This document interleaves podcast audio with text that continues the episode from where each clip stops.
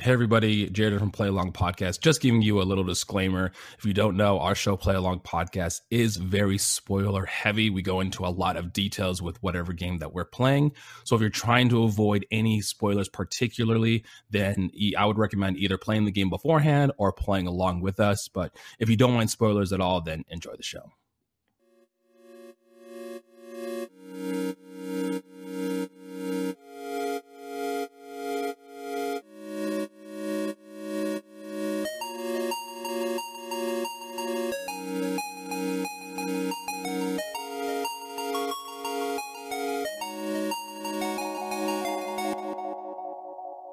Hello, friends. Welcome to Play Along Podcast, the podcast where we play through games.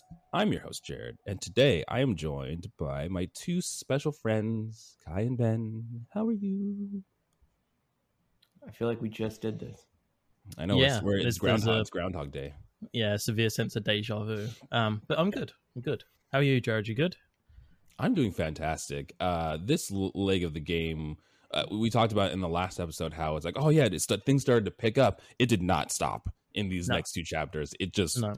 as- We we are still on that roller coaster, and we are in Yeah. the roller coaster cart, but we have come off of the tracks, and we are just kind of flying through the air, unsure of where we're going to go Hurtling next. toward the ground. I- I think of it as like you know when you're at, we talked about this in the last episode too when you're at the peak and then you first do that that dip and you get that Mhm. like feeling in your stomach it's just that feeling in your stomach constantly Yeah, it's like, it it's like we went from like continuously a falling. we went from like a twenty degree angle to just a sheer drop. yeah yeah Um, exactly I think we We- should just take this metaphor for for an hour. Just See hours. how- how this is the yeah, podcast. Yeah.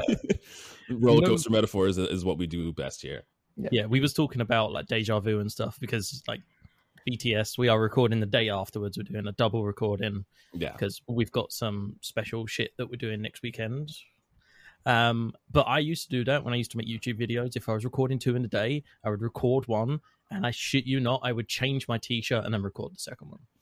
I feel like that's a common thing with YouTubers, especially that like bulk record. If they're like doing chips or anything like that, they'll like change clothing to make it look like it's it's different days and to keep Yeah. the illusion there. So that's what we're. Doing. I would not do it now. I I don't care enough to do that. But yeah, We I, should I have done it before. blackface, and Jared should have done whiteface, and then they would have known it's different. Yeah, there you go. I mean, I'm wearing a white shirt, so that's something. And Ben's wearing a black shirt. Oh my god. Oh, Look at see, us. there you go. Fucking mind blown. And That's gray, serious. Kai stayed with the neutral grey. You are the middle middle ground. What were I wore teal yesterday? yesterday. Yeah. You're wearing He was what? last week for you guys. Teal. I was wearing teal. Oh, okay, interesting. See how you go. My lovely uh, The- silk rayon teal shirt. It's a beautiful it's a beautiful shirt. I would say that the tealness doesn't come out as well on camera, but it's very it's very I'm very gonna be honest. With my camera, I'm surprised you can see any colors. All very good. it's just black and white. At least it's not like last time where you were like got weirdly orange for some Yeah, strange I reason. I don't know what the fuck happened there. That podcast was- was... a goddamn mess anyway. So Oh, that that whole episode was. yeah, it was um, all fucked. yeah. yeah. Yeah. Anyway. Apol- apologies for episode one of the quarry for its sheer fucking length and all of the technical issues, but we we We- hopefully have got it down now. We attempted to use Riverside, uh, Yeah. uh, and much like the real Riverside in California, it's a fucking dumpster fire uh, that should be avoided at all costs. So mhm. there you go. Unless you pay for it. Uh, if you if you want to be a free member, it, it doesn't Yeah. bode well. Zencastr is probably the the best free option that you can do, and does a lot Mm-hmm. of the stuff that paid versions of others uh, of other services do for free. Yeah. So if you're using if Scrap you're a all of that bad stuff we said about Zen before. it's not like we have a TikTok uh, TikTok and social videos where Kai's ranting about how terrible fucking Zencastr is. Do we have the new ad up? uh, Yes. Hell yeah. Yeah, I do. The one where you talk about indentured servants. You're welcome. Uh, guys, if you don't know what Play Along Podcast is, we are a weekly gaming podcast that covers games in a book club format. What we'll do is one of the three of us, we will each take turns choosing a game. We will then grab that game and break it off into sections. Each week we'll come together and discuss a, sh- sex- a section. I was, I was- was that you breaking it off? Sean Connery. Yeah. Yeah. Sean Connery, yeah. Uh, we break it up into sections. Uh, each week we come together, we recant what happens in the narrative. We talk about all spoiler details. We go through the story in its entirety, gameplay, mechanics, and at the end of each one of those episodes, we kind of discuss how we are feeling at the point of that game in which we're playing. Uh, if that's something that sounds interesting to you, follow us on social media. Anywhere you find our podcast, you'll find our link tree, Instagram, Twitter, TikTok, all of that. Uh, follow us Discord. Discord. Follow us on Discord. We have fun conversations there. Uh, and leave us a five star review wherever you listen to podcasts because it makes us happy, and we want more people to listen to our podcast because that's exciting and we have fun doing this. Yes. Also, algorithm overlords. I've made Yeah. that comparison in, in every intro that we've done so far. We do this for validation. that's it. We need your love. Every five star review, you get a lovely uh, roller coaster metaphor. It's a Mhm. direct Yes. conversion.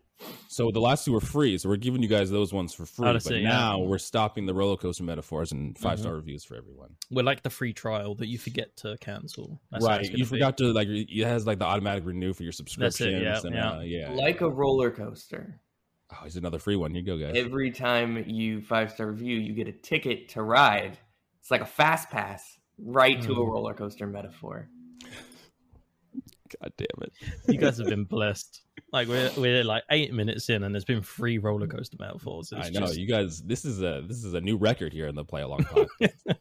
um, if you missed the last episode, we ended with uh, the end of chapter four, which was. Emma in, in our playthrough at least, and I think in both of ours. Emma nearly escaping uh, being attacked by what we have now come to find out are werewolves, not skinwalkers, as we had uh, initially assumed. Uh, Ben's not no Ben's not happy about them being just werewolves.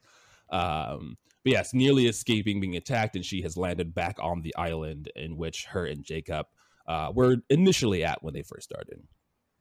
We begin Yeah. chapter five, uh, cutting back to he Abigail. means she's Nick- gone back to the bit where the fire pit was. Yes, like she's come to the main island of the camp, not the island Yeah. in the middle. I don't know if right, An right, island. I think it just might be a camp that has a lake. yeah. It's not a main Hmm. island. You're right. It's just a camp that has a lake, and there's a little island outside of it. yeah, It's not like Hawaii. We're not like on the main islands or anything like that. exactly. Very confused.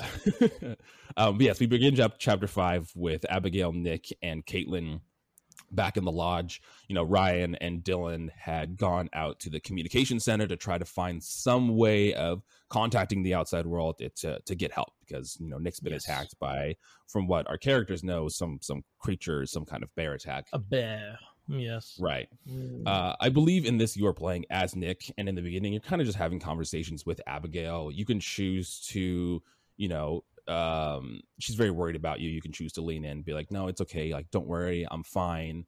Uh, is that kind of the route that you went, Ben, with this? Yeah. Yeah. I was like, you know, as Nick, I'm going to be compassionate about Abigail. I want to Mhm. make sure she's okay because, like, Nick's kind of stabilized a bit now. Um, Yeah. So, well, that check check in with with her. real quick. I'll, I also was like, I'm gonna be nice. And you're like, these options are no longer nice very Mhm. quickly. Yeah, exactly. I think this is like what one of one of the shortest ones because you like play as Nick and you like make a couple of dialogue options and then it changes and then you're playing as Caitlin like very Yep. quick after that, which is interesting. Yeah, I mean, you can definitely tell there's sections of this game where they couldn't necessarily design it as like a cooperative experience hmm to be like perfectly balanced. Uh, like these, this section definitely, as we started off with playing Nick, I was like, oh, okay, this is where playing two people playing separate characters using the co-op mode is like, okay, it's a little tedious because you're having to bounce back and forth very quickly. right it, it yeah. Yeah. it definitely seems more quick it, it definitely seems quicker in this than anything that we experienced, experienced before especially in this first section it's like nick make a couple dialogue options immediately switches to caitlin you're like oh yeah. okay Did you guys? Um. So just before you switch to Caitlin, there Mhm. is a um.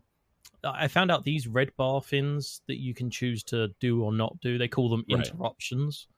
Um. Mm, So there's an interruption where you hear a noise upstairs as a floorboard creaking, and it's not just Right. one. It's like sounds like someone's walking. someone's walking upstairs and yeah you can choose to either interrupt and speak up, in which case Nick will shout out and be like, "What's happening upstairs?" Or Mhm. you can just choose to not say anything. I chose to stay silent.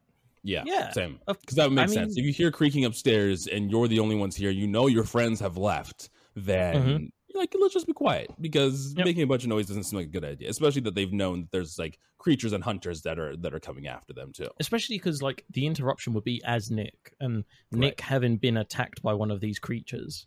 Mhm. The last thing I'd want to be doing is alerting a creature to where I am, being like, "Hey, come, come, finish what you started, bro." Yeah, Nick, Nick, and Abigail, uh, unlike Caitlin, have seen these things, and in- in that situation, I'd be like, "Nah, I'm good. Let's just be quiet. I don't want to. I've been there. I don't want to deal with that again." Yeah, Um, but yeah, so Caitlin is tasked now being the one with the gun and being the one that wasn't mauled to death by a creature uh, go and investigate the the sounds that are happening outside of the the, the room uh, this is where you're playing as Caitlyn. You're kind of walking around as her, and you notice that John Cena has now made his way back, Mhm. trying to find. And Yep. in this instance, my thought was, okay, he's trying to come and kill Nick because he knows that Nick has, has been bitten by these creatures. We saw from the last, at least in Kai and Mai's playthrough, that when Nick bit the, the the large guy, which I think we find out his name's Bobby in this. Yeah, Bobby. Bobby, and Jebed- Jedediah.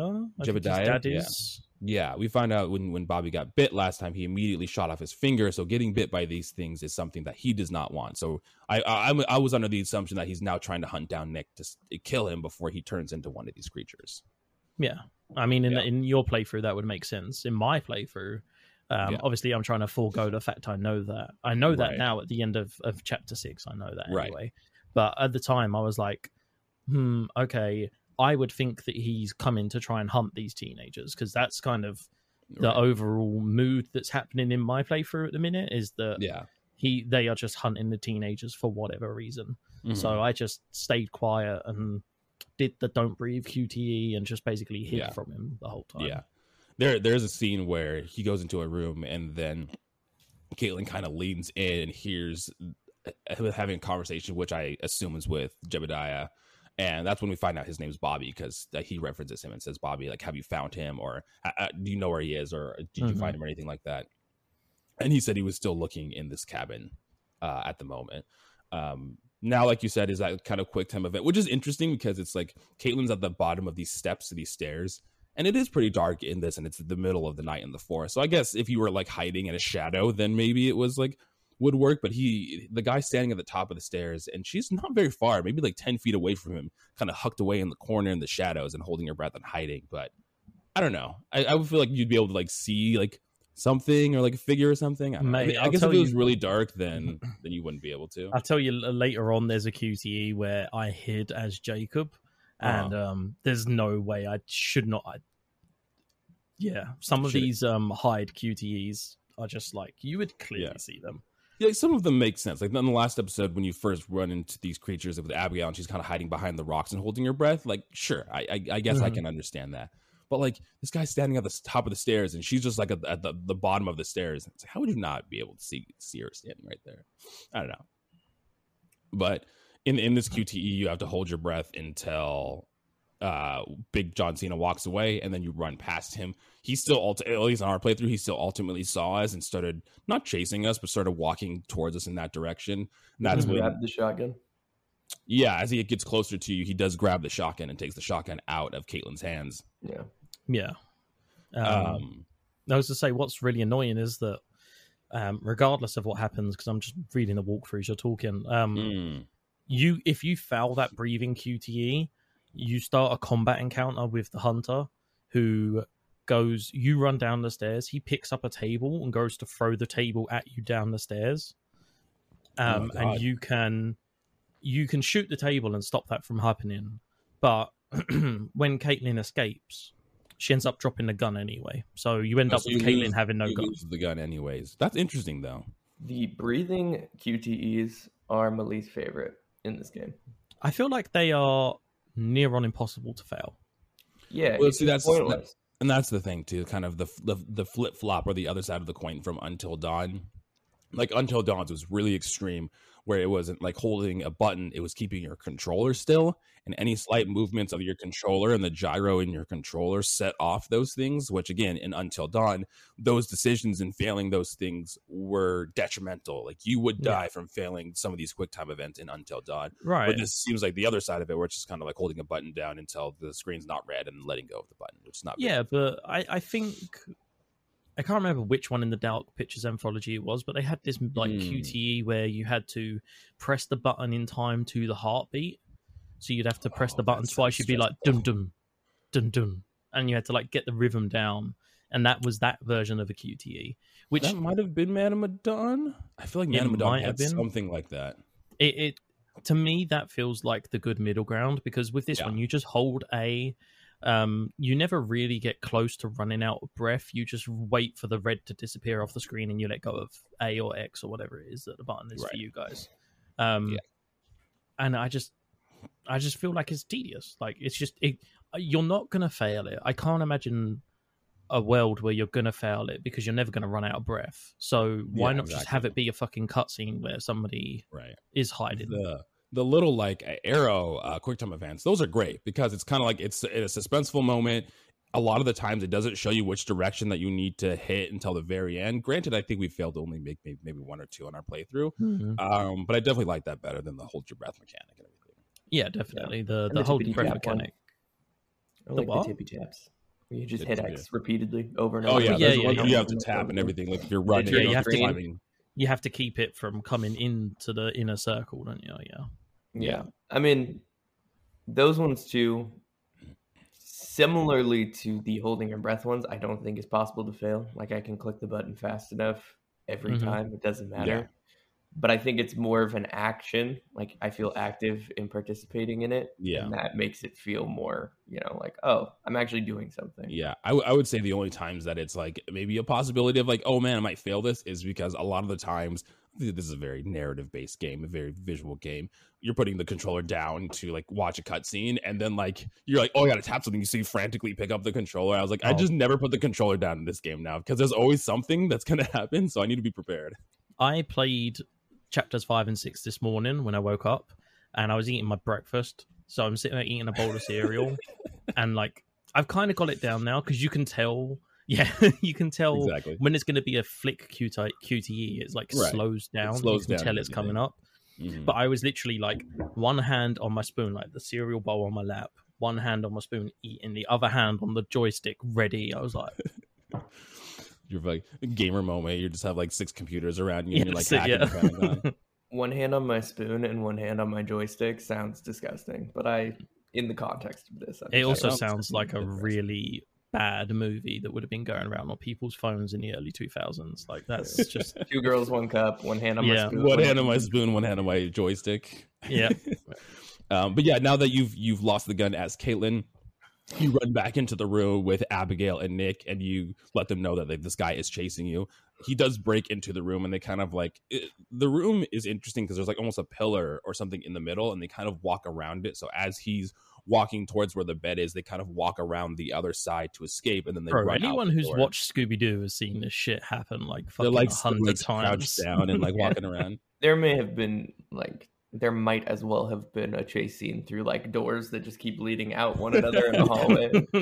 just like fun, witty music that's playing in the background. it's very like you know like jared said they're they're going past the pillar this way as he's coming to pass the pillar the other way Mhm. um you get the choice of as caitlin saying either to run or to hide Mhm. um i was like i ain't gonna fucking hide i ran like i'm yeah. i booked it out of there Yeah.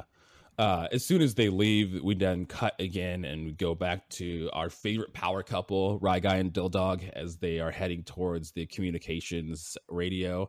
Uh, Dry and Dry for life. We are shipping them. They're our favorite. Fuck. Uh, as they're walking towards this, they're kind of having just general conversation, and it does the exact same thing where it cuts to like uh POV of in the forest with the little googly glops in the eyes, and you're like, okay, there's clearly a creature that is stalking them as they're walking through here.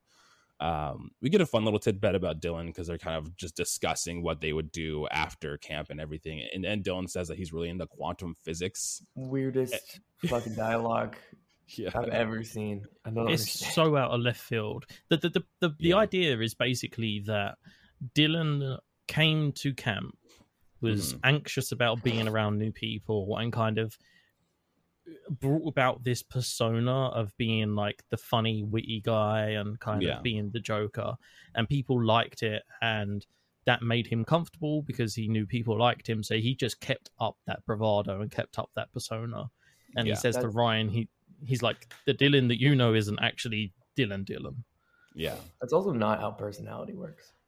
Like No. you can change it slightly, yeah.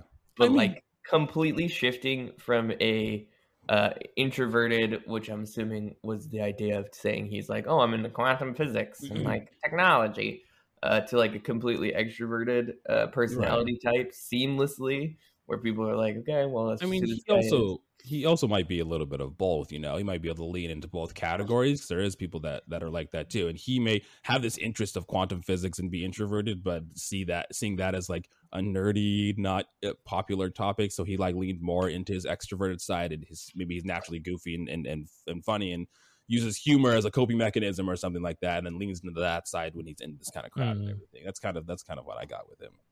Yeah, I mean, we also yeah. didn't see the quantum physics version of him. Yeah, that's fair. Very, that's fair. Seems very similar, just like someone yeah. who maybe knows more about quantum physics, which is like. I mean, but Ryan, Ryan leans into it. He's like kind of pokes fun, pokes fun of it him a little bit for for having that, but still like accepts. He's like, yeah, that's that's interesting, and they have a uh, interesting dialogue where I think Ryan says like, oh, it's nice to meet you Dylan because he's like, this is the real Dylan. He's like, nice to yeah. meet you, real Dylan. It's yeah. nice um, to meet you, um, Dylan. Dylan, I think. Yeah. Oh yeah, he's like, I'm Ryan. He's like, Ryan. I'm Ryan. Ryan. Yeah. Yeah. It was adorable. We loved him. It was, uh, it was unnecessarily cringy, but I still love him. but that's uh, that's kind of the theme that has happened a lot in this game too. Is is a lot of that. Yeah, that's true. Yeah. Uh, there's a. It seems like there's a lot that you can do in this camp. I mean, mm-hmm. in our playthrough from the the cuts of the POVs with the creature and all the action and stuff that we've seen there was a sense of urgency and i just i just beelined it straight to the thing. I didn't oh, explore anything no. else because i was like i don't want to be attacked by anything that's going to pop out or come at me. I'm being chased so i just beelined it. And even at the end when we got to the uh, radio tower ryan says because i think we're playing as dylan in this moment Ryan says, "Are you sure? Like, are you ready to go in?" It gives you a prompt, yes or no. And in that moment too, I was like, "There's probably things to explore," but I was like, I couldn't be bothered. I was like, "No, I, safety is what I need. I'm, I'm just going straight there." So there's two tarot cards here. I didn't get either of them, mm-hmm. um, but I did find there's a bear trap down the side of one of the cabins oh, um, that you can choose to trigger by throwing a stick at it, um, mm. which I kind of did because I thought, you know, maybe foreshadowing, maybe at some point someone's going to step on it, similar to the ladder that we know about in the basement that Dylan uh, broke the rung on. Mm. I mean, there's also claw marks you can find by the Radio Shack that you can take a picture oh, of as evidence and then there's like a. How are we taking pictures of things? Do we have a camera or something that we have? They just take it with their phones. Oh, oh, you, gotcha. you don't, so like, you don't like physically scene, You go and yeah. interact with it. okay, gotcha. Yeah, you interact with it, and then he takes a picture of his phone. I know that Radio Shack is technically the correct description of that building, but I will never not just associate it with like. I forgot you. I forgot you guys have a store. Yeah. yeah, yeah, yeah. Um, the Radio Hut is that like that just sounds like a rip-off version of Radio Shack. So, um, Radio Hut. Yeah, the other one I got was like a tape uh player. Interesting. That um Dylan had apparently given to some of the kids at the summer camp, and it just has the tune for the uh the Hackett's camp like theme tune. I'm assuming that Dylan would like play it over the microphone in the morning. Mm-hmm. Um, and that was it. I didn't really add anything. But the evidence in the bear trap uh, was a big. Yeah, that's that's interesting. With the big things, yeah. And I kind of assumed again. I was like, "There's probably things I'm going to find here." I mean, the point mm-hmm. of this mm-hmm. game is to explore, but again, there was like the sense of urgency, and I was like, "No, we need to be safe. We need to be inside this building and be safe." These are the two that I want to survive the most. I don't so, want to go out and have you, someone die.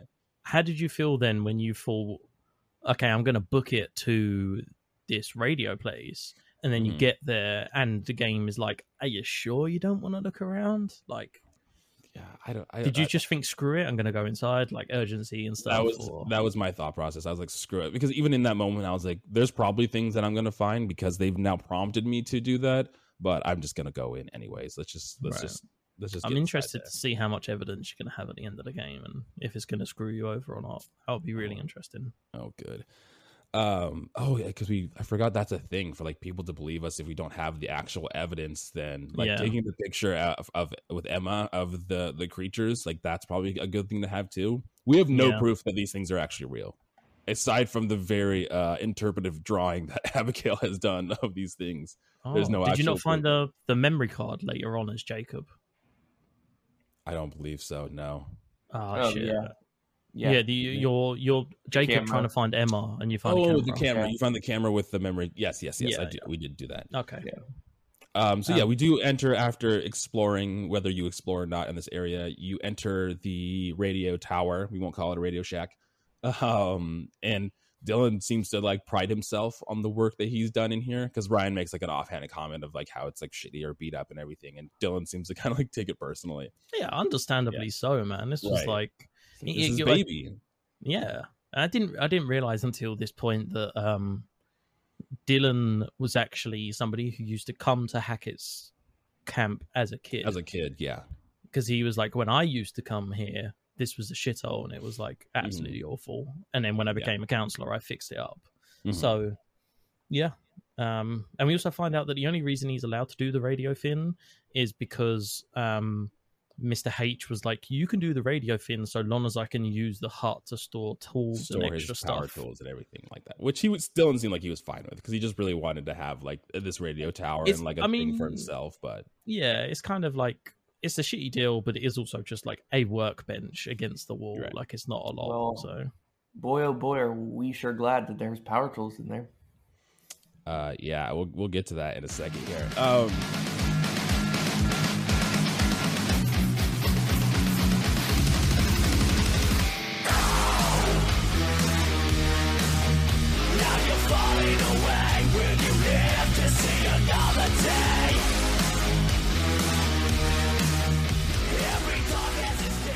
the other thing that I come to realize is Dylan says that you know this system is really just used for the PA system and for shortwave radios to like contact people around the camp. Like yeah, it's not really used. I, I, he he has an exact measurement of how far it actually spans out. Like a mile. I One think. Like a mile. mile. Yeah, Yeah. I I want to talk about this because my man Dylan, I love him, but he fucking oversold how good this radio would be. I know, right? the He was like, "Oh, we can contact someone at the radio tower, and we'll, we'll be fine." He's like, "Well, actually, yeah, you get there, and he's like, well, it only reaches a mile, and it's not a two way radio, so I have to put out a message, hope someone hears it, and then switch to receiving mode and see if anyone Right. contacts me back. Which is Mhm.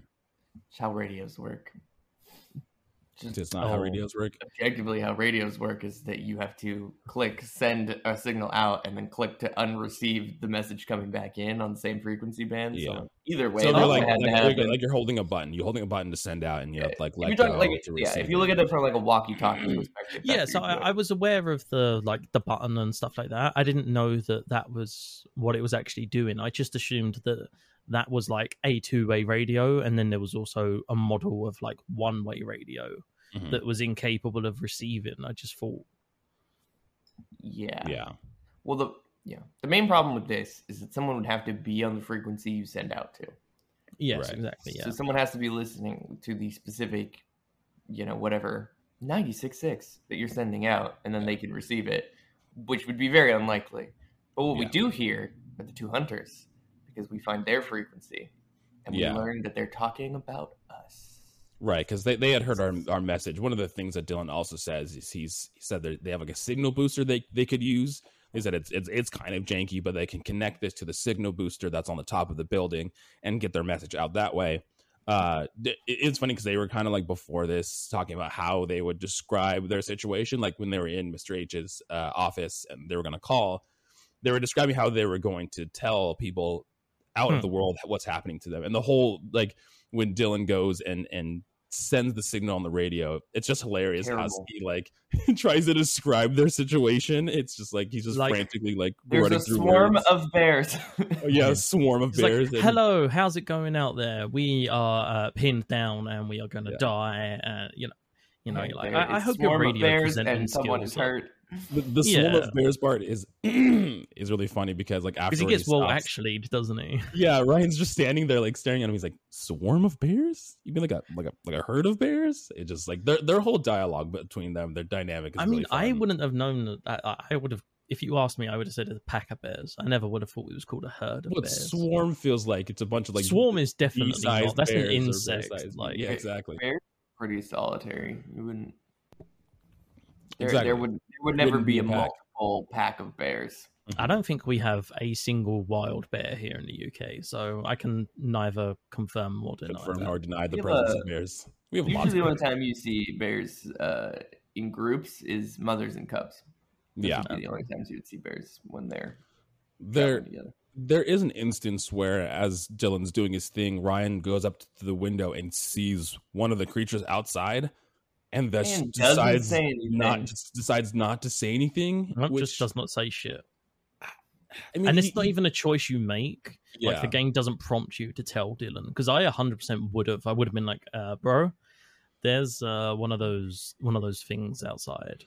Yeah, I don't know because the game tries to justify it, and he's like, "Well, I didn't know if it was real." He's like, "Maybe I was like seeing things," or uh, Yeah, I, I don't know. choice. Yeah, so like it climbs on the roof. No, it doesn't climb on the roof just yet. Dylan Right. goes to leave after Yep. being spooked about the hunters. Um, and they're like, we need to find Kaitlyn, Abby, and Nick and tell them that the hunters know about us. And sort of it leans more into that we being hunted situation. Mhm. And as he goes to open the door, the creature is like maybe like Like 15, standing 20 there, foot away, exactly. just standing looking at the door. Um, and Dylan like sort of is like, oh fuck, fuck, fuck, fuck, fuck, closes the door, and you get the choice of either being of either as Ryan saying like, oh, I'm sorry, I forgot to tell you, I wasn't sure I saw it, or the hunter's message like threw me off and I forgot. Both of those are dumb as fuck. You fucking say it when you see it. As soon as you see Right. it, you'd be like, no, dude, demon. this is There's like a demon yeah. outside, and we're all gonna die. Uh, Yeah. yeah. I think we did forgot, or yeah, like, I mean, like you're or I wasn't sure is really what it Yeah. was. It was like, Yeah. oh, I wasn't sure what I saw. Yeah, yeah, exactly.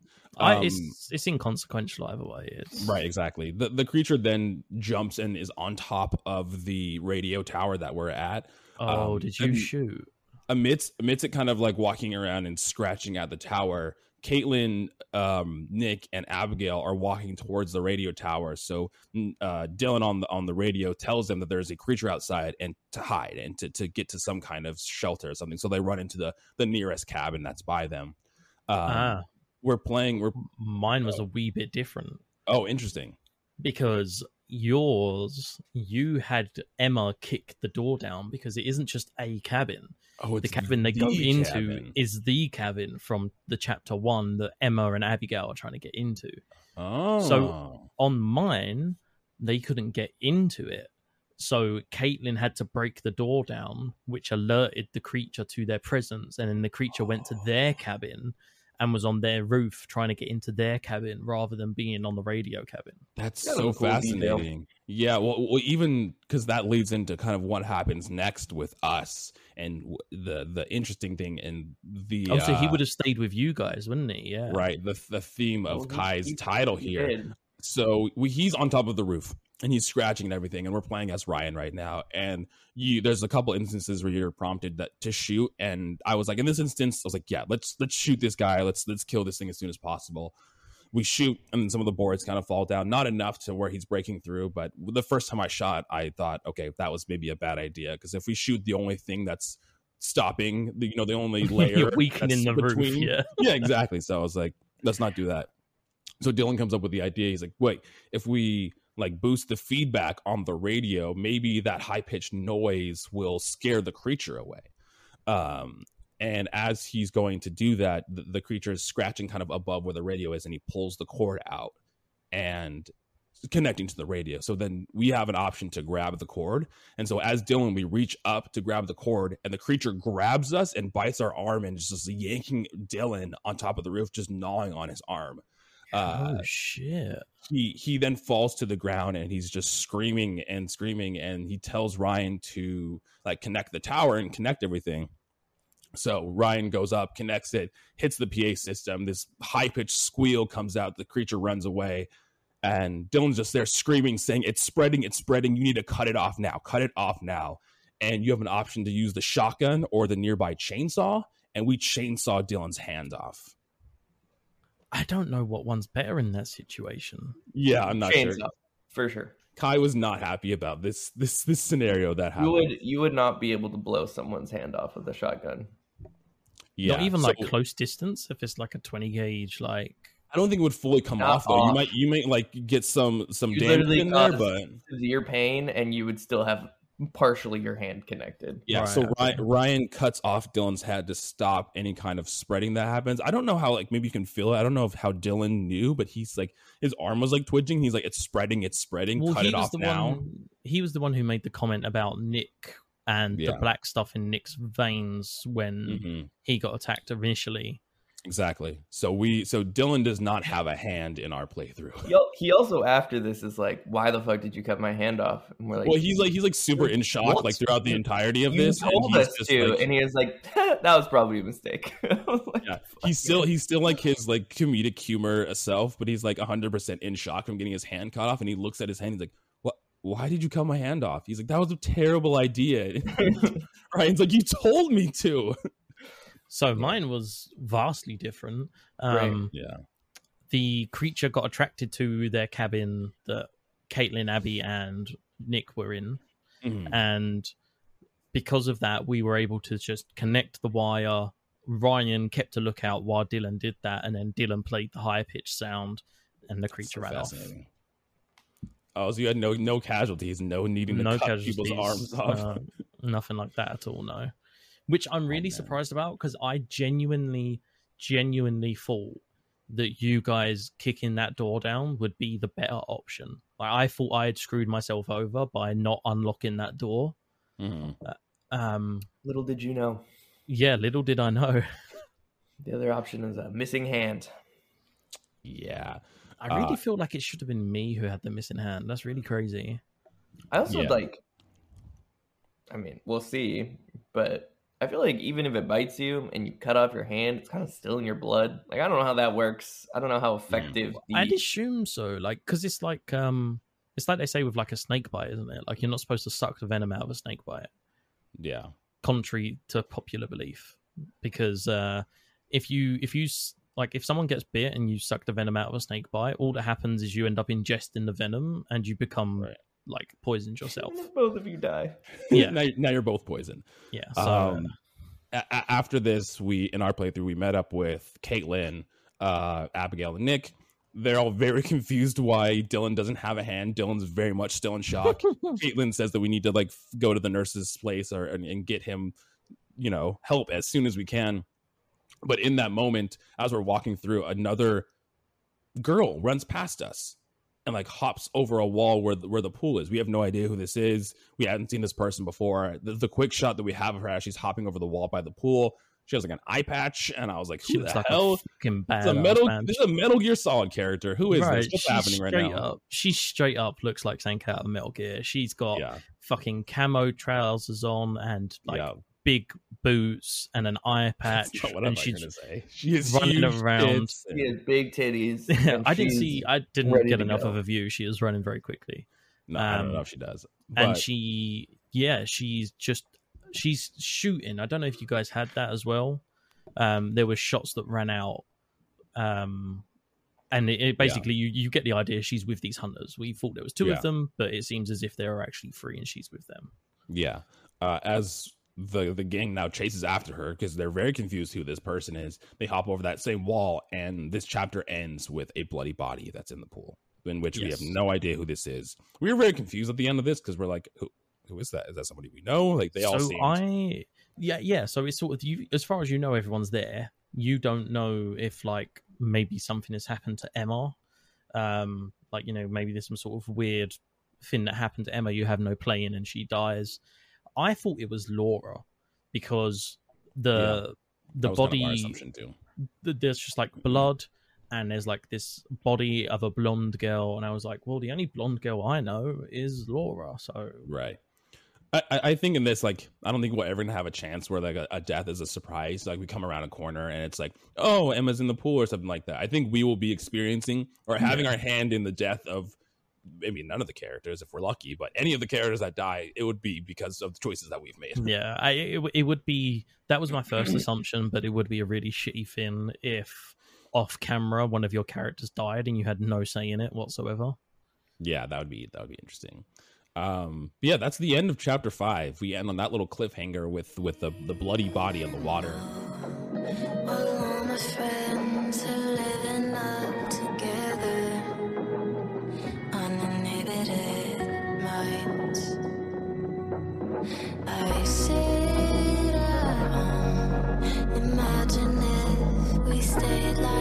So yeah, we start with chapter six. Uh, but Ben, you found a cool little little thing about the the fortune teller. Yeah, I was cards, saying to you tarot guys, card memories. Yeah. yeah, just saying to you guys in between. Um, if you pause the game and go to the Mhm. tarot cards, as you scroll down the tarot cards, the ones that you chose to see the visions of, it will give you the option to replay those visions. So you can press X and there's a little square off to the side where it replays the visions, Mhm. and they are 100% clearer and you can actually see what's fucking happening and work out what's going on and everything like that. So that's worth checking out if you guys are playing along or for you guys as well Yeah. just because that's there's a couple of yeah there's a couple of fortunes that i got that i just could not fucking work out what was happening There's they're so hard to see in that little crystal ball with Card Lady that and they not only is it hard to see, but they're so like the the repetition of images or the sequence of images that go by quickly, it's hard to kind of make out anything that's happening. So at least Yeah. if that if it's still like fast and quick and you can't see anything, at least if the, the clarity of the video is clear, then Yeah, that, like- that helps a little bit. yeah like one of the ones i had no idea what was happening and then when i looked at it in the menu it was um laura and the police officer and there was a scene think, I where think we got that card too because I, I there was a scene that. where she was um she injected the cop with tranquilizer and locked him in some jail cell and escaped Yeah, Mm, we got the spicy. Yeah. Um, yeah, we start chapter six uh, back as Jacob as he's walking through the woods trying to find Emma again. Uh, as he's going through here, like uh, some of our characters have already experienced, he starts hearing whispers of his name, Mhm. Jacob. which is and very never- helpfully being like, "Run, something is coming." Yeah, you're like, oh, thanks, creepy Yeah. voice. I appreciate it. I really like that. Um, you eventually get off to a point where I think you're kind of on the the dock area or the, the wooden bridge area where where Emma was initially, and this is where you find the camera, and then you get the the SD card that's inside of it. Jacob takes the SD card out. Which what what kind of SD? What, what was it again, Kai? Because it's not like a normal. It's like a big thick buddy. EF card. I There you go. It's called. the CF card. Because yeah, he pulled it out, and I was like, "That's not an CF SD card. card. That thing's massive." Mm. They're, Uh, they're, yeah, they they were used in a very specific uh, period of digital camera between like 2010 and 2018. Mhm. Interesting. Um, but yeah, you do More as as you're sprinting through, you eventually do run into Emma. Both of you freak out, uh, and I'm trying to remember what Emma says. Uh, she us. punches Yeah. you. Oh, that's right. She's pissed that you left her, and she punches you in the face. Which again, Yeah. like we left her because we thought one of our friends was dying, Right. and you should have come with me. You're, this is a fucking thing sh- here. straight up red flag. Okay, she Exactly. punches Jacob in the chest and he falls over, and she's like, "You fucking left me," and he's like, "No."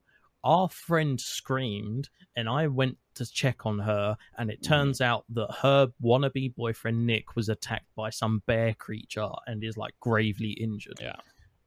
He did not. Hang on. Uh, Thank you.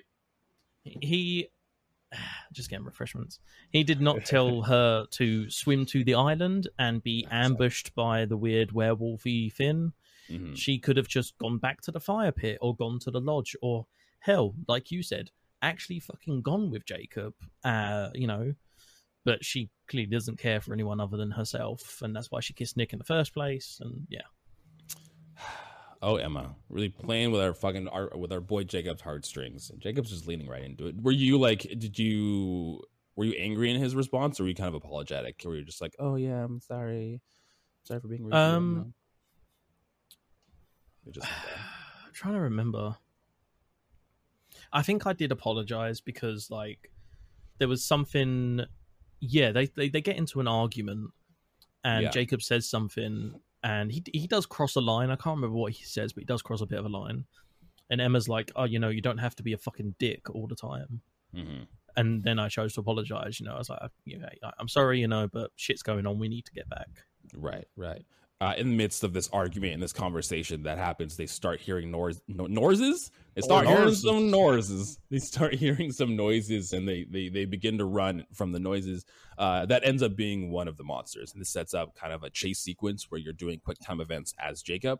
Um, in in doing some of those, we end up knocking Emma off like the bridge that we're standing on. Literally, like almost pushes her off the bridge and then continues running. I was like, oh, Bro, he pushes her through the fence. yeah, They're on the walkway. He pushes her through the fence onto the ground below, looks down and goes, sorry, and keeps on running. Yeah, bro, bro is not winning any point. He was already like in the doghouse, and now he's just like, and like that that So- fight or flight did him dirty. Uh, you know, Yeah. it's just He was already in the Radio Shack, and now um, yeah. So now you're continuing to run as Jacob. I think because you get an option to hide or run. I believe we continued running, if I remember correctly. yeah. We, so we this did. is where I hid. running through a bunch of QTEs. Yeah, All right, this is where I hid, and this is where I told you about where it was so obvious that the creature should have seen me because Jacob hides behind a bush, and it's not a particularly thick bush, and you can very clearly see Jacob through the bush, and the creature is like standing in front of the bush, looking at Jacob, and then just walks off. Oh, it's like that. it? Mm. Pulls out his like creature glasses. He's like, Yeah. no, that's not. That's not Jacob. Let's just continue going the other way. Yeah. Maybe it's because Um, of his bloody face.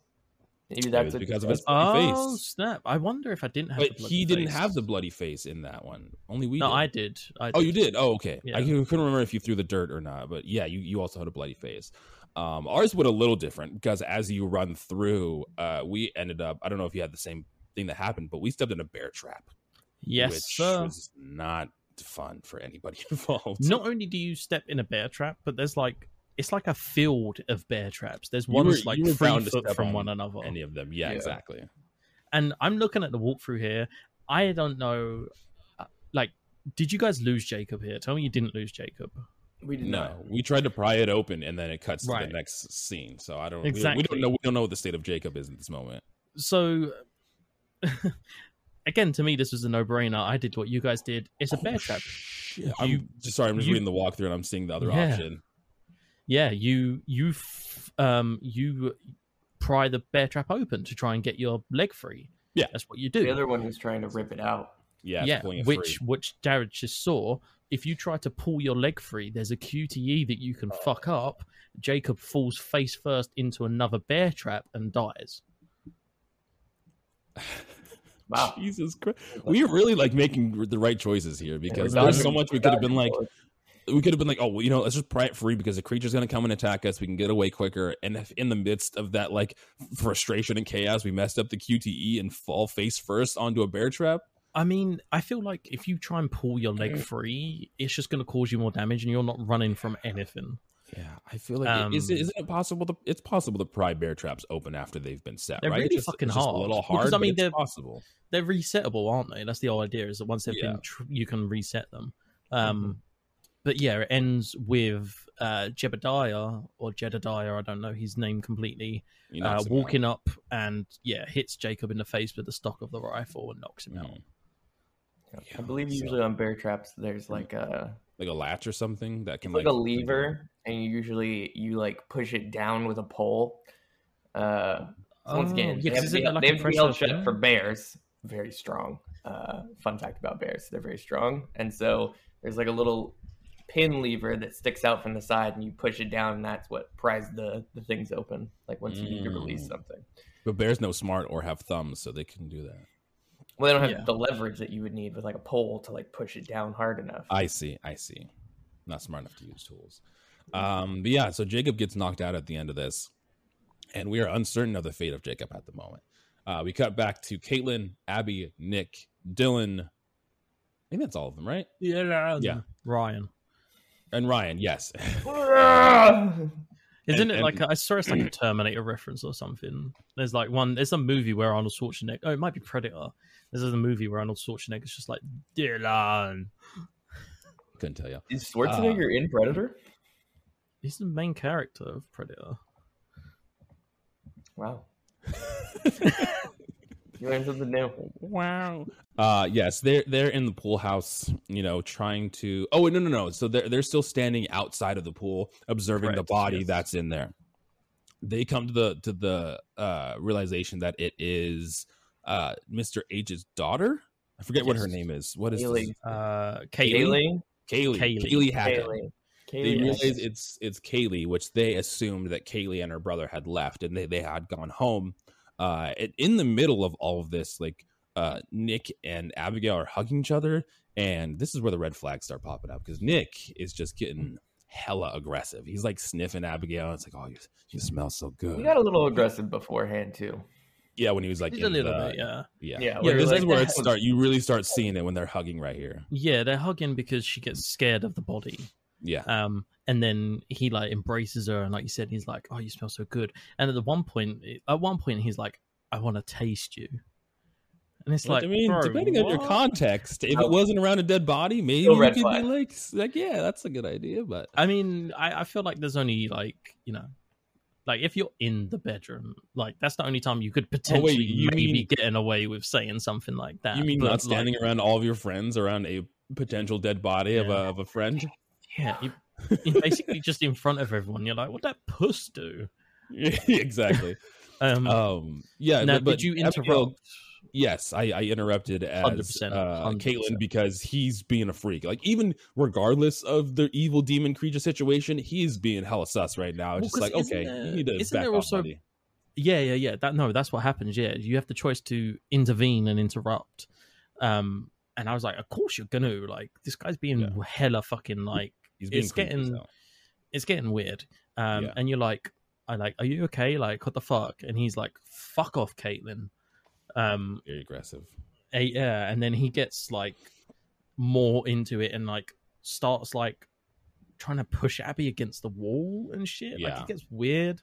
Um, and Abby flag. pushes him off and he falls into the he falls into the pool and Would- starts flailing around as if he's like melting like he's the wicked witch of the west or something Yeah, more more red flags to him. Like his demeanor slowly changing, and the, the fact that his his might mean something is starting to play into effect here. His attitude is getting very aggressive, and when pushed into the water, he literally feels like it's burning him. Um, in that moment, as Kaitlyn, you can either comfort comfort Abby or help Nick. We decided to comfort Abby because yeah fuck nick man yeah, Because everyone knows werewolves can't swim. Yep, is that one weakness that wet Mhm. fur you know Is that actually it is. is that a thing? No, it's fucking bullshit. They're not werewolves. It's dumbass They're- made up lore. The only thing that hurts They're werewolves technically is werewolves. silver bullets if you're following Maybe the they're- law I Are you saying they're technically silver- werewolves because some people inside of a building who made this game called them werewolves? Is that the argument? Because I'm not gonna fall for that argument. That is Bro, the skinwalkers. I'm sorry, I don't care. Supermassive. Yeah. yeah, This y'all my- made some skinwalker looking motherfuckers. This is Yeah. my interpretation of werewolf. This Yeah. they've, they've made werewolf. Uh, but they then proceed to pull Nick out of the pool, and he, I think, to A- Abby says this, he's like ice cold, like Mhm. he's very freezing. So they they're trying to find a way to warm him up. And They this had- was the oh sorry, I was gonna say this was the Yeah. moment where I was like, okay, I can acknowledge that the bite is doing something to him. Like it's okay in my playthrough to start being like, okay, Something has bad. gone horribly wrong. Also, Yeah. like now, if you because they, they they then go into the pool house and they have this little heater that uh, Nick is sitting in front of, and Nick does not look good. He has like these purple black veins that are His just teeth are his, uh, yellow and thing. like all sorts of shit. his eyes are like sunken in and purple and it's like this is not this is not a good good idea here No. um you're now playing as abby and abby was kind of standing over nick and kind of comforting him but now you can walk around the the pool house to kind of look for the things i think there is a tarot card in here i remember correctly Yes, there is a tarot card. If you go into one of the um, Shower stalls, toilets right? or shower stalls or whatever that's off to the side, you can get the moon tarot card. that's right yeah. um and there's some other like little clues you can get like a camp photo and, and Mm-hmm. things like that um but it's, it's really weird because i found a camp photo and it's the same photo it's like it's no it's ryan and mr h's two children obviously we know kaylee's dead Mhm. and abby sees it and it's just like hmm i wonder what caleb's doing and it's like don't want to don't want to comment on the the picture of the girl that's now dead face down in the swimming pool like nah nah just like i wonder how her I wonder, doing I wonder how her brother's doing. Is he also dead face down in the swimming pool? Is he also a skinwalking werewolf? Who's to Who say? Who's yeah who's to say? Um, yeah. So you after that you kind of head back to Nick as as Abigail, and this is where things start getting a little a little creepy. Uh, Nick will keep asking Abigail if he likes her, she likes him, and if she still wants to be with him. Okay, now what did you do in this situation? Because you can choose to be calm or aggressive. We stayed calm because I was like, I, oh, I've seen look Nick's already look creepy as hell. He's he's already very aggressive. Let's just try to calm him down. So we just calmly tell him like she she kind of beats around the bush. She's like, you know, it's Mhm. I like spending time with you. You know, you know that's not really we enjoyed our summer together. Things like that where she's not saying like Oh. I don't like you, but she's like kind of beating around the bush of the idea. So I went completely different route, and I thought, Hmm. you know what, this girl, she needs to stand up for herself. You know, this guy's being Oh, a yeah. fucking creep, yeah, and is like, basically, like, essentially tried to force himself on her in front of everyone, and is just Yeah. being hella fucking weird. So I went aggressive, and um, but Nick's a dick. He's like, I knew it. You never liked me.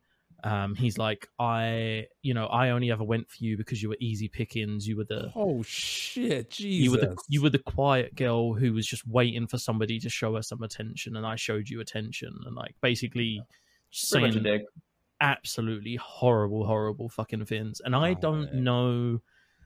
I don't know because the the idea is that the bite is increasing his anger and is making him a lot more aggressive. Mhm. So I don't know if this is like true deep seated emotions that are coming out because of the extra aggression, or if Mhm. it's something he's saying because of the bite. yeah. Um, Let's go with it. Something he's saying because of the bite. That is Let's not with his that. actual personality. That these are just things that he's saying because of the Yeah. condition that he's currently. because. I mean, based based on how he was acting Yeah, prior, he seemed fine. he seemed fine. But then you know, I mean, a bit, he He- could be a bit douchey, but I mean, he's he was fine. Uh, fine at the least, you know, not like a complete my asshole. head is so fucking shiny. Holy hell! You're pretty, you're pretty shiny. You know how today, shiny your head has to be to get distracted by that midway through a podcast? It, it Yeah. partially blinded me when I was looking at the video playback. I was like, oh, Uh, if you're just listening to the audio version of this, the video version will be out, and so you can see Ben's super shiny forehead. Uh, but it seems that regardless of your outcome of your choice, Nick then picks up Abby and literally tosses her across the room. Like this, Yep. throws her into a locker on the other side. If there was no red flags before this, if you're like, this is normal Exactly. behavior. Mhm. Yeah, if he was trying to explain away how he was acting, there's no way to explain this away at all whatsoever. Yeah, the gang, uh, rightfully so, is shocked by the fact that Abby just flew ten feet across this room that they're in, uh, and you're standing up because you're playing as Ryan at this point, and you point the gun at Nick, uh, and I shot him because I was like, no, there's no way that, or who has the gun? Is it Kaitlyn? It's Abby. Oh, Abby. Oh, you're right. No, no, no, no. You're right. Abby picks up the gun because she gets launched back, and the gun sitting next to her. Abby's the one that picks up the gun, Yeah, and because we Nick's shoot- stand. Yeah, exactly. Yeah, Nick's standing there looking at her, Yeah, and he's like the gang's off to one side, and Nick and Abby are just looking at each other. And so Yeah. you you shot him. yeah. I, I, we, we shot him, What if and you don't? uh, I think it's the same thing. Oh, if you don't Oh, shoot him, holy if you don't sh- shit! right? This is why. So I also shot Nick because I was like, if I don't, this guy's going to be fully aggressive and he's coming for me. And I was right. Um, if you don't Oh shoot Nick, he runs at Abby, uppercut, uppercutting her head clean off. Wow. That's this. This game's wild because like there's so many instances of where like I didn't shoot like like intuition. I didn't shoot Mhm. things because I feel like that would not like benefit the situation. I was like, if we shoot, this is gonna make things worse.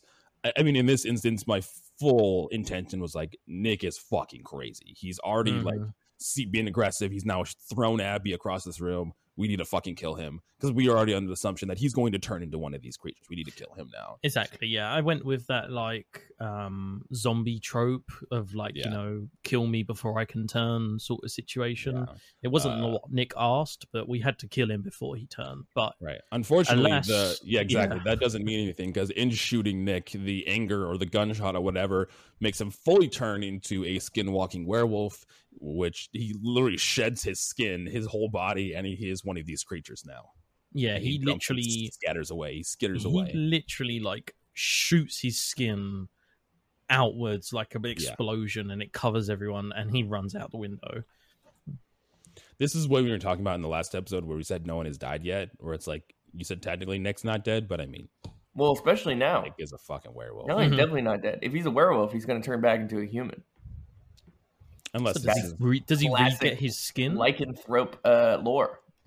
I like to think that like his skin like comes back to him, so it's like on the floor, like in the room, and it's like Aw. back to him wherever he's at. I mean, he he grew like three sizes bigger than he was before. So Yeah, I'm it's almost like he assuming it's, outgrew. Yeah, it's almost like he outgrew like his skin on his body. Because, Oh, like he molted or something. Yeah, Yeah, like the he literally explosion- bursts out of his body, and then he's Yes. like nine feet tall, and you're like, oh, Mhm.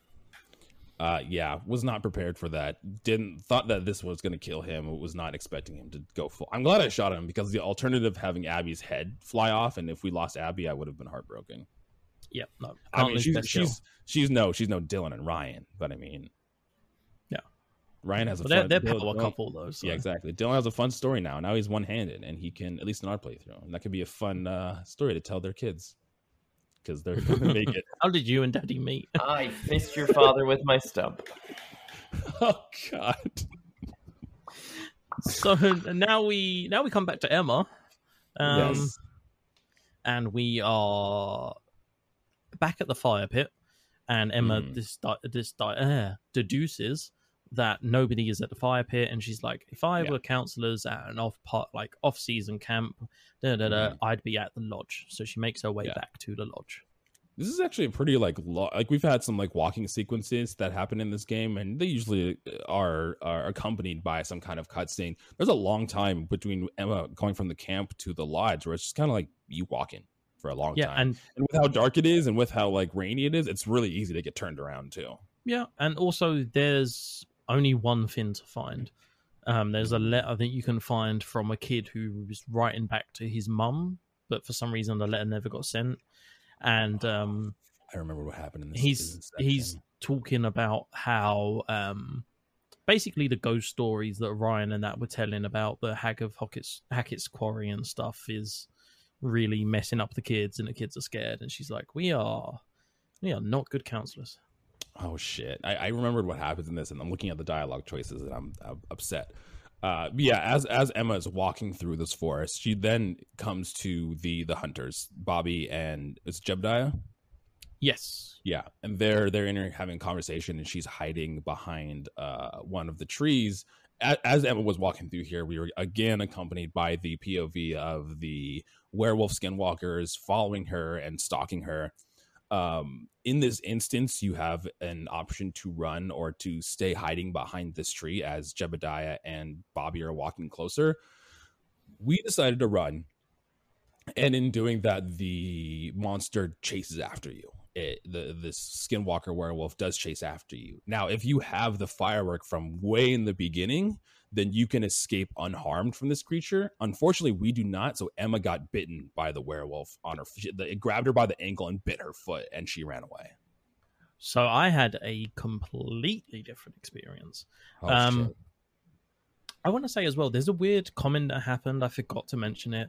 When Jacob and Emma are reunited, Emma Mm. makes a comment. She's like, "Oh yeah, the, the creature bit me on my arm." Oh, so did you and- get bit too? Well, no, she didn't get bit. That's what's weird. She's like, she's like, "Oh, it bit me on my arm," and then Jacob looks and he's like, "There's nothing there. Like there's this tiny scratch," and she's like, "Oh, I, I could have sworn it was bigger. Like hmm. there was a massive bite mark on my arm." She has superpowers. But in my playthrough, I swear she never got bit. I wonder because- if this this has nothing to do with with Emma. I was just kind of thinking about this when Laura gets injected in the very beginning. I wonder if that like mitigates turning or something like that. Like that's why. I mean, I guess she got knocked out from it. I don't know. Is maybe yeah, tinfoil. I, I, I don't, I don't know if like part of being bitten by them is like some sort of regenerative power that they have, and that's why they're hard to kill. Um, Yeah. So you guys ran, and you had that whole thing where you got bit by the creature as Emma. I Yeah. didn't run. I hid.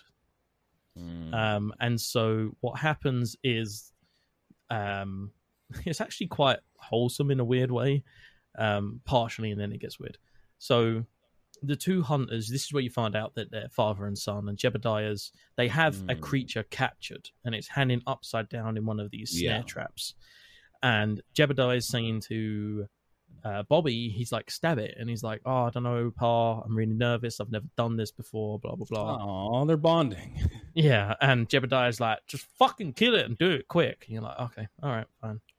Um, and essentially, what happens is Jebediah notices Emma and goes to basically goes towards her and he's like, Has she been bit? Has she been bit? And he's like, No, she hasn't been bit. So he looks at Bobby and he's like, Give me the tranquilizer. And they decide they're going to try and tranquilize her. Um, but what happens is that that creature that bit you in your playthrough then appears. The hunters will start shooting. Um, and basically, as Emma, you just book it. Um, you just run. There's a if you have the fireworks, you can use the fireworks to distract the uh, hunters. But I didn't have the Mm. fireworks, so I just fucking ran and booked it. Fucking goddamn it! Now Emma's gonna turn into a fucking werewalker. So uh, A skin werewalker, yeah. I like, I skin like I wolf. like skin wolf much better. That's that's this new term. We're gonna call them- I mean, they shed their skin when they and turn. they have Yeah. no fur, so they are Yeah. a skin wolf. They are they are a skin wolf. Mm. Uh, they look yes. more like um, what's Kai? You're a film buff. What's the really famous? I didn't even know Not Schwarzenegger was Dracula. in Predator. So exactly. How do I know? Not not Dracula. The really famous Mm. vampire from like Nosferatu. the, There you go. Thank you. They look more like that. He wasn't asking they- you, Jared. Yeah, but I knew They- it. Now I was shocked that I was right. So I was like, wow. They they look more like that than they, do look, like, werewolves. They do look like Nosferatu. I will say my only context for for Nosferatu was from SpongeBob. Nosferatu. He's switching the lights up and down, so I won't, I won't give myself too much credit here. Um, yes, after whatever outcome you get with Emma, we then cut back to the gang in the pool house. Oh, Abigail. sorry, one sec. Oh yeah, sorry. Before you- Continue, continue your uh, your story. No, no, I was going to say before you do that, um, Emma goes to the lodge, is calling out for the gang. The gang aren't there. Right, She's like, right. "This is creepy. This feels weird," and she Mhm. goes to the van and sits inside the van, and that ends um, Emma's part of this Right. quest. Not sure what she's going to accomplish in the van, but that's where she goes nonetheless. Um, yes. So after that sequence happens, we then cut back to the gang in the pool house. Uh, Abby is completely shook up at this point because she's covered with blood because they're all covered in Nick's skin explosion that happened when he turned into Oh. a skin wolf. Um, Abby is very like beating herself up, saying that she's the one that murdered Nick. I killed Nick. You're playing as Ryan in this moment, and you can either choose to like lean into the anxiousness of the situation or kind of reassure Abby. We reassured her. We're like, there's nothing you could have done. Like you did everything Yeah. right. You should not feel bad. Did you? He turned into a monster. Like don't feel guilty about it at all. Yeah, I mean, and I, I went the same route, and you you do that. Yeah, you're just like you know, Yeah. you defended yourself. That creature wasn't Nick. Like you had to do it because otherwise he was going to come for you. Yeah, exactly. Uh, before they can even adjust to the situation that, that has just happened, they hear a knock at the door, which takes everyone Open. by surprise.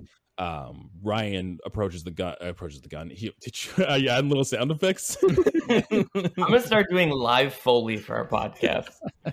Getting re- really the audiobook uh, nomenclature is coming to effect. We'll have like little sound effects. We'll, we'll do some ASMR. Oh Uh, no, please don't! I I'm sorry. hate that. Uh, yes, Ryan points the gun at the door, and the voice The says, stick. Yeah. Uh, the, the voice says, "Where's Chris Hackett?" So this this individual is wondering where Chris Hackett is. Um, I think as Ryan, yeah, you can either be kind of suspicious of the voice, or you can lean into the afraid part. I think we asked just who that is, like who who are you? Why are you asking? Kind of Who's. Chris Hackett? Who's yeah, exactly? I don't know who that is. Who's Chris Hackett? Uh, we you do get a choice. I think. Well, I think you open the door regardless. Um, Correct. Yeah, you do. yeah, Dill. I think Dylan goes and opens the door for us as Yeah. we're like standing there with the gun, and on the other side is this blonde woman, the eye patch, the one that we had saw before, which we find out is Laura. Yes, from prologue, tranquilized lady. Um, Yes. yeah, the door opens regardless. Basically, either you are like, okay, I'm gonna open the door, like you know, don't do anything Right. silly, and then you get Dylan to open the door, or you can say to Dylan like, I don't trust her, and Dylan is basically just like, uh, cool, okay, and opens the door anyway. Yeah, so it ha- it, it happens regardless, Um, Choices. Choices. right? But that's that's where it cuts off. We see it's Laura, and that's the end of chapter six. A big old Dun, dun, cliffhanger. dun. Laura is alive. She is a now a Metal Gear Solid protagonist Doesn't and a badass skin wolf. Uh, pretty what- sure What did you say, Kai? I'm pretty sure she says her name, right? She's like, she's like, oh, I'm Laura. Blah, blah, blah. And then I know. Dylan is like, "Oh, you were supposed yeah, to show you're up." that and- Laura. Yeah. Yeah, and he's like, "Where's that guy? What's his name?" And she's like, "Max." And he's like, "Yeah, that's all right, Max." Max is a skin wolf. Skin wolf is what he is. Right. Skin Wolf. Skin wolf. Um, yeah, that's the end. You do the fortune teller thing at the end. If you find any tarot cards, I well, actually, looking at these, we might have found both of these tarot cards. It's here. like justice and the moon. and the moon. Yeah, and I chose the moon. And I believe the moon was the one that was Laura Showed the cop. tranquilizing the cop and stuff. yeah. So we did the exact same thing. We found the moon and we got that sequence. Um, but yeah, super spooky. At this point, we have not played the next chapter, so we have no idea what happens, and very Dun, dun, excited dun, to find out. Um, but Ben, we'll start with you this time, since we'll actually do the correct, the correct order.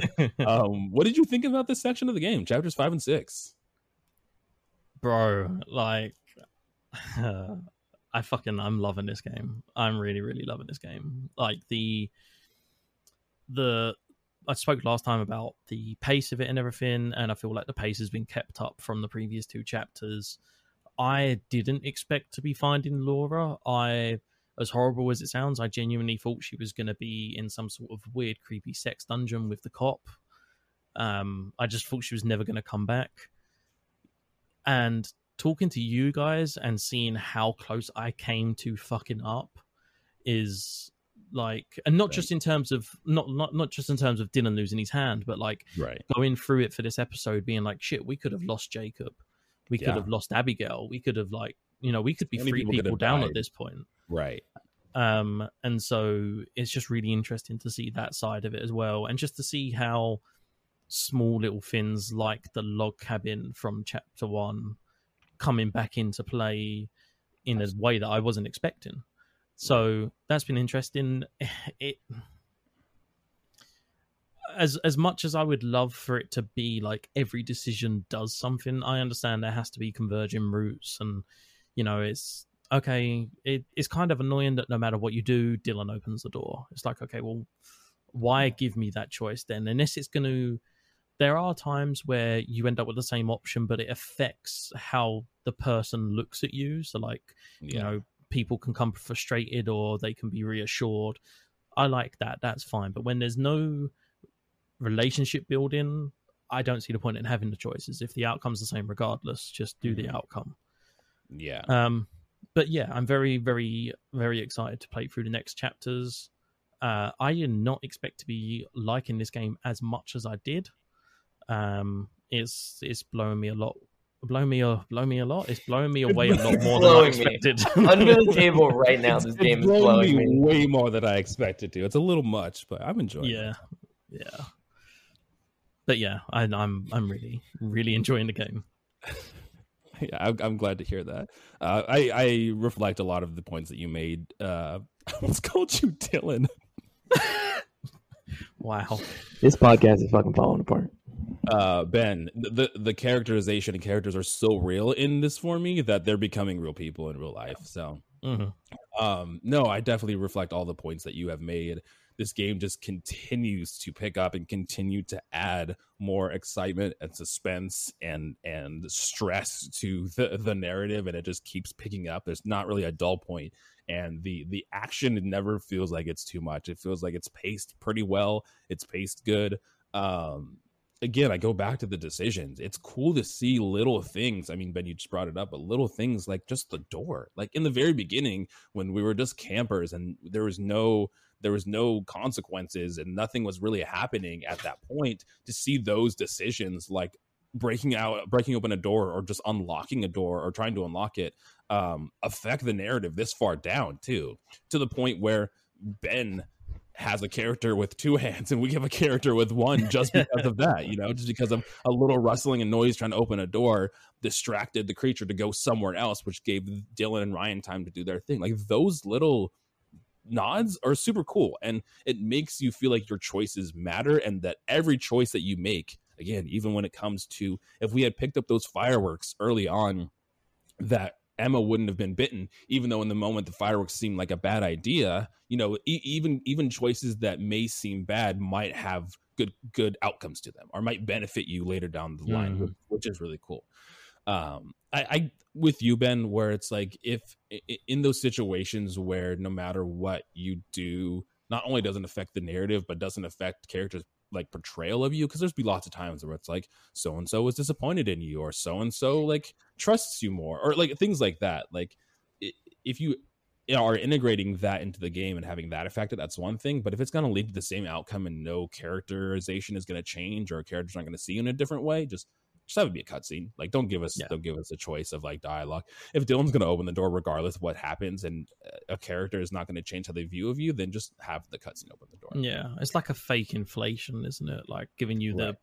the the the um what's the word I'm going for? The illusion of choice. That's what Yeah. I'm going for. Yeah, which I mean, this, this- obviously this game does present a lot of choice and a lot of choices that matter, but it's w- with those choices feeling so important, it makes ones like this stand out more that aren't really important and that don't benefit really the story at all. I may, I mean, I may be wrong. You know, further down the line, I mean, yeah, there right. may we there may be there may be something with Laura where she second guesses us because we didn't open the door. Like if we'd told her to fuck off and Dylan opened the door, she might have second Right. guessed Ryan. Yeah. But the game hasn't indicated anything like that. Yeah, the fact in this chapter specifically that there were so many deaths that could have happened is wild and is making me now even more nervous to play the game going forward, knowing Yeah. that even in decisions, even in situations where I might think I'm making the right decision, could lead to one of the characters dying. Uh, sounds terrifying. So, I mean, I'm hooked. I'm ha- I'm having a blast playing this game, and I'm excited to see what chapter seven and eight have for us. Yes, sir. Yep. Kai, take us home. Counterpoint to your perspective. In life, you make a lot of choices that don't matter.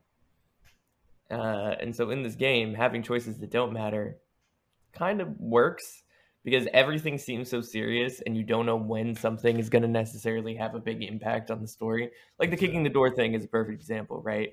Where it's like, okay, like you're going to get in that building one way or the other, or you don't, I guess. You can walk away and you're like, okay, well, that was a pointless decision. The bags never really benefited me. And then all of a sudden, you know, an hour and a half later in the game, you have a different outcome because of it. But even then, Right. even if there's decisions that don't affect the gameplay or the relationships whatsoever, it's like, do I need to think about what the impact of the decision is that I'm making right now, and how is that gonna, you know, Yeah. change my can that. gameplay potentially down the road? Like, um, I get it, like having decisions that have no clear, uh, you know, immediate effect or effect potentially at all. It's like, okay, well, you're making me decide on something that isn't gonna matter, but that's kind of how the world works i- in at least a slight way. Right. Um, and and like of course the Laura thing, like they have to introduce Laura somehow. Laura Laura was Yeah. a playable character, so Mhm. having her come back, I'm assuming, is a, a major part of the narrative, regardless of, of what is happening in in the specific options that have been chosen.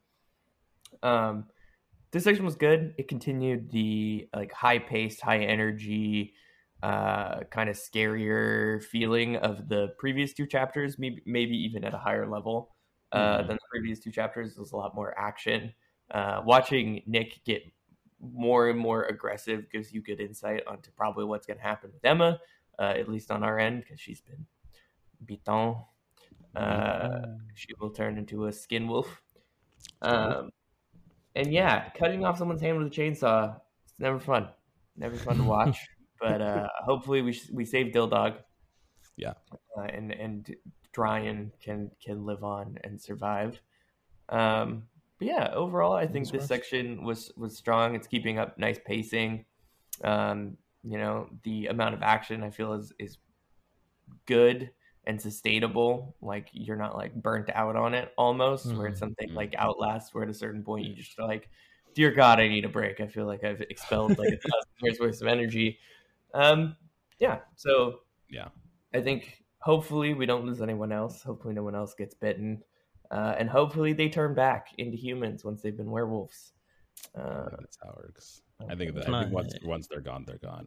I have I a, feel like I feel like we are picking and choosing our werewolf lore, and I don't appreciate it. Can I just add on to like I, I want to say like I agree now. I understand what you were saying about the decisions as well because if you think about it, like if you know that the only time you have to make a decision it has consequences further down the line, Mhm. that kind of changes the gameplay completely because yeah, you don't know the implication of a decision you've made until you've made it. So if you know every decision has weight, you're going to consider every single decision rather than being like a spur of the moment kind of thing. Um, and yeah, I just wanted to say as well, like like you said, like the game has tiptoed on this line of how batshit crazy it is that it's batshit crazy enough that you're still like, I'm Yeah. I am imagining I'm in a horror movie and these teens are being sort of chased in a horror movie Yeah. compared to something like you said, like with Outlast, where it's just fucking fin after fin. Like you get captured by the fucking pig man and then you run away and then a doctor comes along and the doctor chops a finger and, and then there's a ghost and it's just it's just non-stop 24 fucking 7. Yeah.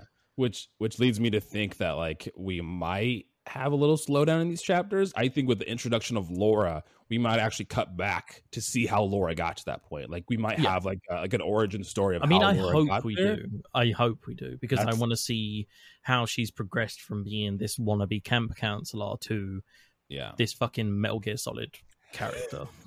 Metal Gear Solid Protect. Yeah, I mean, I'm I'm assuming she's gonna take on the uh, like sage stereotype of someone who delivers like additional information Mhm. uh, about what is going on, and then this section will be about the the group regrouping, for no better choice of a word, Yeah. yeah. uh, and and putting together a plan of action that will probably Yeah. ultimately fail. Choose, but choose whether or not to take the fight to the Skin Wolves. yeah, Uh, yes, I love how Skin Wolf has now been the the unofficial official title. We had we had. Soul Daddies and now we have Skin Wolves. Soul That's just how we do. Skin Wolves. It's part of the play along lore.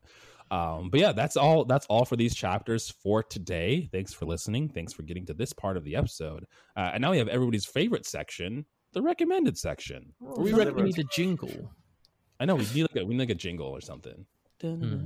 Well, and please let us that? know if you actually like the recommended section and if you've Yeah. actually like because I don't I've had no feedback whatsoever on this section. So if you if you guys can Sure. let us know, then that would be cool. We're gonna do it regardless, but it just no. regardless if you like it coming back to your choice is not having any impact if you Yep. don't like it we're still going to do it so there you go this is not a democracy. This is a life dictatorship. is just a super massive game. uh, and talking about uh, one true power kai has again taken the, the, the reins and giving us another uh, theme as he's uh, stolen and that theme is alcoholic beverages yes, yes. alcohol. Alcohol so kai do you want to do you want we, we talked a little bit about alcohol in the last in the last episode but give us give, give the lovelies at home some recommendations if they're Uh, of of drinking age For those of you who are not of drinking age, don't listen. You're not allowed to listen to this section. Close, your, Uh, close your ears. I'm a fan of gin, uh, as was said on the last episode. Uh, so I will share a couple gin recommendations. The Botanist uh, is an absolutely phenomenal gin uh, from Scotland, Ireland, one of those two. Scotland. Scotland. Thank you for Ben for knowing. Uh, it's delicious. It's one of my favorites. Uh, as we said last time, Roku gin is also very, very good. It's a Japanese gin. Um, and then on the American end, aviation gin actually is pretty good. You know, Is it not Bradley Cooper's gin? it is Ryan Reynolds. Ryan Reynolds. Ryan The- Reynolds, that's the it, yeah. other the other white man. Uh, but aviation aviation gin uh, is very good. And then for other beverages, um, I'm tr- violently trying to remember the name of this rum that I have downstairs, but it's a uh, Puerto Rican rum. It's so good. Uh, it's like a dark, um, not spice, but just like aged rum. Um, I'm sure it'll come to me in the period in which someone else is going, so I will circle back on that. Um, but then uh, Bulleit Whiskey for making uh, any Oh, whiskey based. Uh, yes, it's a good old cheap- fashioned with Bulleit. Is Yeah, it's a good, it's a good fucking- cheap but good whiskey. You know, where you're not drinking like Johnnie Walker, but it's also you know something that's that's reasonable. Um, and yeah, I think I think I love a good Negroni, but really the ingredients to that are not super important to me. Like the the uh, vermouth or whatever you make a Negroni with. Uh, but Campari is delicious, another bitter uh, that's very yummy. Uh, so yeah, those are my recommendations. Pass it over to my colleagues. Uh, I'll, I'll I'll break it up by being the basic bitch and doing some nice seltzers here for all my seltzer fans out there. Uh, you gotta have I mean, classic, the White Claw, classic natural lime. Can, can I can I ask a question? yeah, Uh, what the fuck is a seltzer? Because I I know of it, but I've never had one. We don't really have them here in the UK. They're not it's as. just I know in the US they're Yeah. all the rage, but mhm. they're just like like carbonated water, and in the alcoholic version of that, it's just carbonated alcohol. That's, Oh, that's okay. the difference between it. Yeah. So yeah, that's just what a seltzer is. And then these are hard seltzers, which are just seltzers that have a percentage of alcohol in them, um, which is what a white claw is. So my favorite of those probably either the lime or the mango. I'm probably leaning more towards the mango. I like the mangoey flavor of them. Um, let's see. Another one that I like Trulies. Trulies are good too. Uh Angry Orchard, like the Angry Orchard um apple That's a, ones that's a cider. as a cider, but yeah, but just like drinks yeah, like that. Um, those are probably yeah, all all like the seltzers and ciders that I like. Uh, recently, I've had uh Jameson Irish whiskey, which I thought was actually pretty good. James- Jameson's not bad. It's not my How's it- favorite. I'm not a fan of Irish, but it's pretty Right. good whiskey. I like that. So that's What a that's very my... English perspective. Not a fan of the Irish. oh, you, your your camera froze, Ben, and you had the straightest face when he said Very that. And I was like, "Oh shit, you pissed off, Ben. You said something no. wrong, and he's angry." Um, no, I I, don't. I, don't mind Jameson's, but it's not. It's not my favorite. I also I couldn't don't mind the Irish. I don't mind the Irish. I couldn't uh, give you a name, but like you said, Kai, the rum that we have down there, I'm a big fan of rum. Rum's delicious. Making like rum chadas and everything. Oof. But uh, I mean, we for mixed drinks we use Bacardi, which is delicious. Oh, yeah. It's a very great. solid, uh, solid like shitty rum to use for for making mojitos. Absolutely. and- yeah. So also- if you like like fun little uh, drinks like that, use Bacardi, use rum, have any of those seltzers. I mean, if you drink the, I named probably the most popular ones in Trulies and White Claws, but that's kind of what I like. So, but Ben, take us home with your most likely gin list. Wait, hold on. I found the I found the rum. Uh, I was wrong about its country of origin. It's Colombian and it's called Diplomatico. Uh, ah, it comes in a nice little uh, like fogged bottle. It's very pretty. Um, it's like a thirty-five dollar bottle of rum, so it's not super expensive. not terrible. Uh, it's not terrible, uh, but it's, Um, it's very I have- delicious. I have to ask, right? Because I I spent like two and a half years working in hospitality and worked in a gin house, so that's really cool. my my alcohol knowledge is very broad. How broad of recommendations do you want? Should I keep it short? Shall I like? No, go you for could be it. as broad as you could say like drink whiskey and like that's okay, fine. so uh, to go off of the gins, like Kai said, Roku is amazing. The Botanist is amazing. Uh, I spoke about Sipsmith last time. Smith Sip, Sipsmith's really nice. Um, I spoke about Whitley Neill. They are a flavored gin company. They do a lot of Mm. really good flavored gins if you're into that sort of stuff. Uh, Bulleit is an amazing whiskey. Uh, Jameson's is okay. I'm not personally a fan, but I know it's a very popular whiskey. yeah, Uh, da, da, da, da, da. Johnnie Walker's okay. I think it's a bit overrated personally, but um, I spoke last time about Glenfiddich. Glenfiddich is a single malt Scotch whiskey. It's fucking gorgeous. Uh, I was going to talk about some other stuff. Oh, rum. Um, Mm. so there's a brand here in the UK. I don't know if you guys have them in the US, but there's a brand called Dead Man's Finger, and they do flavored rums. Uh, they do like pineapple, vanilla, passion fruit, Oh. all these kind of like um, dark rums that are flavored that are really, really fucking nice. This has a cool graphic design too. Yeah, it's got like a skull. It's like a neon bottle with a skull on it. Um, One of There's also- m- mine and Jared's favorite things is to go to the wine section of grocery stores uh, here and just look at the graphic design and solely choose our favorite labels based on graphic design. if you're Yep. based in the Same on graphic same design, drinks too. if you're basing it on graphic design, Dead Man's Finger is like up there for some of the best ones. Um, there's also a really nice rum if you can get hold of it called Red Leg. Mhm. That is a Caribbean vanilla spiced rum. It's really, really fucking nice. Um, and then I don't just drink spirits; I do drink some other stuff. Um, I know you, you might be able to get a hold of it in the US. I don't know, but Ca- there's a place called Camden Brewery, um, and they do Camden Hells, which is a lager, and they do Camden Pale Ale. Camden Pale Ale is my favorite one. It's like Mm. um, like a craft pale ale sort of thing, but not craft because it's mass produced. Um, and I'm I'm one of those people that drinks cask ales. I drink like the sort of flat beer that we have here in the UK. I don't really drink a lot of like carbonated beer. Um, so I like Guinness. If you can get Guinness, if you've ever had Guinness, get Guinness. If you really want to try something different, get Nigerian Guinness. Um, oh, surprisingly not a lot of people know it but nigerian have their own export of guinness that's like 9% and it has a completely different taste it's really really nice Um, on top of that, if you like Guinness, there's stouts. You can get oatmeal stout. Oatmeal stout is very very nice. It sounds weird, but it's got this like I don't know how to explain the taste. It's just really good. If you like Guinness, you like oatmeal stout.